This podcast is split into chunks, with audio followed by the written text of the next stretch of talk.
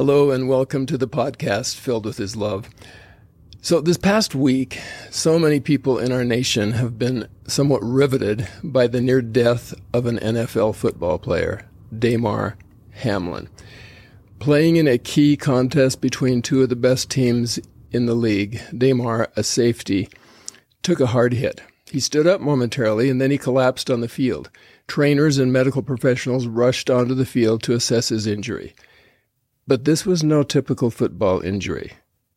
They took his pulse. It was okay. But then it stopped. Full cardiac arrest. What is cardiac arrest? Well, it's it's not a heart attack, although a heart attack can lead to cardiac arrest. It's when the electrical signal in the heart stops. So the heart itself stops beating. No blood being pumped, no oxygen being carried in the blood. What did the medical professionals do? Of course, CPR. As soon as he went into cardiac arrest, they resuscitated him, not once, but twice. That means they used a portable defibrillator to restart his heart and get it beating again. It's like an electric shock. It shocks the heart into beating again, to beating regular, get a regular heartbeat. When Damar awoke in the hospital after being unconscious, he appeared to be, as the doctors said, quote, neurologically intact, which means he apparently suffered no brain damage. In the words of Jason Bartos, an MD PhD at the University of Minnesota, quote, so in this case, actually what we see is the best case scenario where the cardiac arrest is witnessed, in this case by millions of people on television, and the person who has that cardiac arrest has immediate bystander CPR by trained professionals who are on the scene. End quote. A little over four years ago, I was one of those 400,000. No, I wasn't playing football in the NFL. I had the more typical cardiac arrest caused by heart attack. And I remember well the feeling just before they administered the paddles to shock my heart back into normal rhythm. Strangely, it wasn't a feeling of panic or stress or I don't know, it wasn't a horrible thing. It simply was a realization that I was going to stop breathing. I knew that my lungs were going to stop and that I would not be able to inhale. Then I went unconscious, like Damar did. And while I was unconscious and my heart had stopped, they resuscitated me immediately and then did some surgery, placed a stent, and I recovered remarkably fast. But most of the 400,000 people who experience a cardiac arrest are not so fortunate as Damar and me. My cardiac arrest happened immediately after I entered the hospital, and so my chances of survival were much higher. Damar's cardiac arrest occurred outside the hospital, and in those cases, 90% of those that occur outside the hospital die. Now, why am I talking about cardiac arrest on a podcast called Filled with His Love? Frankly, I was quite captivated by the case of Damar Hamlin. Why? So much centered around love and care for another human being. Those who came on the scene after he collapsed had one and only one goal in their mind to save his life. And they knew what they needed to do to help that happen. Then, after he was hospitalized, an avalanche of love flowed to him in his, in his hospital bed.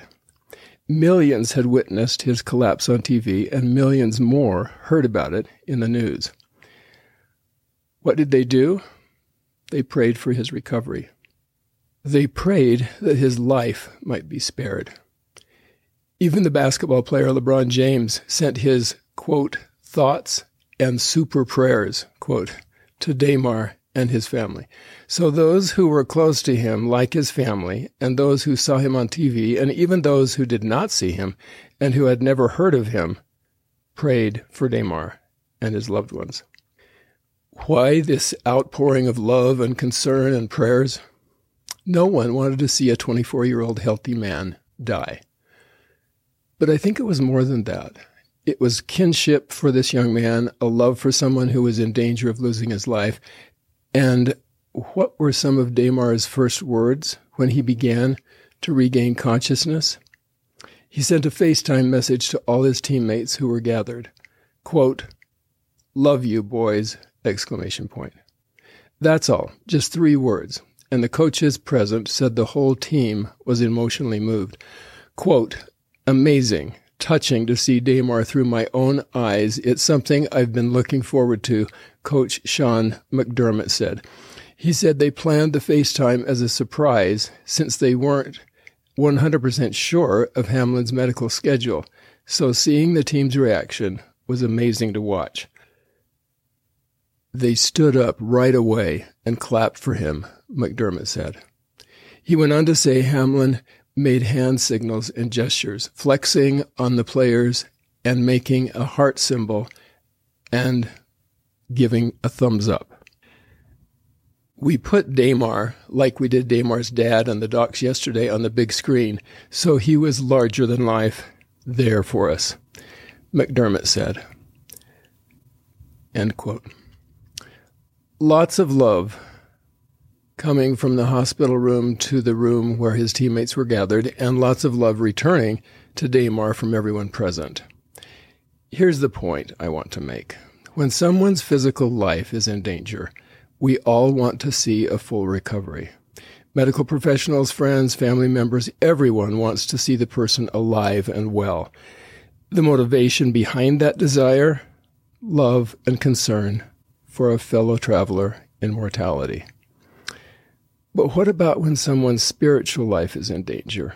What happens when we see ourselves or others making decisions that are spiritually destructive? In one of the most well known verses in the New Testament, we read, For God so loved the world that he gave his only begotten Son, that whosoever believeth in him should not perish, but have everlasting life. For God sent not his Son into the world to condemn the world, but that the world through him might be saved. The focus here is not, I believe, on physical life, but on our spiritual well being. God the Father loved his children, all of his children, so much that he provided a way for us to be forgiven of every inappropriate thought, every misdeed, every mistake we ever made or will ever make. He did not send him to condemn us for our sins. He sent Christ to save us from our sins, to wash them away completely, all because he loved us enough to send his only begotten, and his only begotten loved us enough to die for us.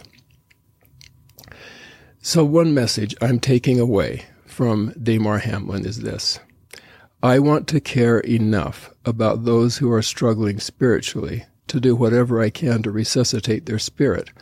I know that spiritual resuscitation is as possible as is physical resuscitation.